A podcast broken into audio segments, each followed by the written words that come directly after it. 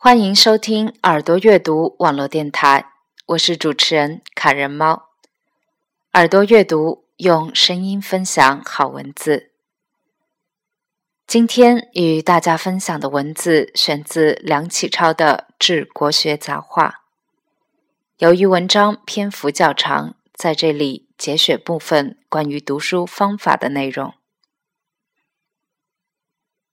治国学杂话》：每日所读之书最好分两类。一类是精熟的，一类是涉览的，因为我们一面要养成读书心细的习惯，一面要养成读书眼快的习惯。心不细则毫无所得，等于白读；点不快则时候不够用，不能博搜资料。诸经、诸子、四史、通鉴等书，亦入精读之部。每日指定某时刻读它。读时一字不放过，读完一部才读别部。想抄录的随读随抄。另外指出一时刻随意设览，觉得有趣注意细看，觉得无趣便翻次页。遇有想抄录的，也似读完再抄，当时勿置其机。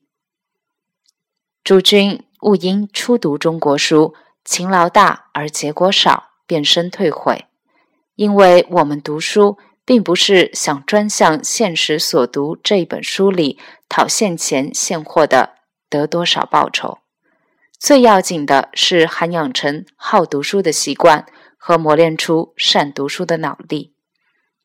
青年期所读各书，不外借来作答这两个目的的梯子。我所说的前提，倘若不错。则读外国书和读中国书，当然都各有益处。外国名著组织的好，易引起趣味；他的研究方法整整齐齐摆出来，可以做我们的模范，这是好处。我们滑眼读去，容易变成想现成福的少爷们，不知甘苦来历，这是坏处。中国书未经整理，一读便是一个闷头棍。每每打断趣味，这是坏处；逼着你披荆斩棘、寻路来走，或者走许多冤枉路，从甘苦阅历中磨练出智慧，得苦尽甘来的趣味。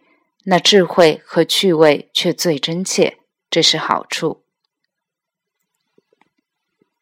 还有一件，我在前项书目表中有好几处写“希望熟读成诵”字样。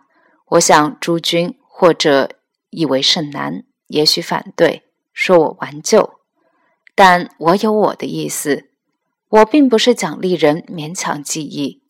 我所希望熟读成诵的有两种类：一种类是最有价值的文学作品；一种类是有益身心的格言。好文学是涵养情趣的工具。做一个民族的分子。总需对于本民族的好文学十分领略，能熟读成诵，才在我们的下意识里头得着根底，不知不觉会发酵。有益身心的圣哲格言，一部分久已在我们全社会上形成共同意识。我既做这社会的分子，总要彻底了解它，才不致和共同意识生隔阂。一方面，我们应试接物的时候，常常仗它给我们的光明，要平日磨得熟，临时才用得着。我所以希望有些书熟读成诵者在此，但亦不过一种格外希望而已，亦不为非如此不可。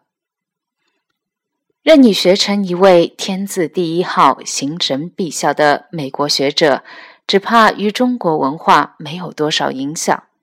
若这样便有影响，我们把美国蓝眼睛的大博士抬一百几十位来便够了，又何必诸君呢？诸君需要牢牢记着，你不是美国学生，是中国留学生。如何才配叫做中国留学生？请你自己打主意吧。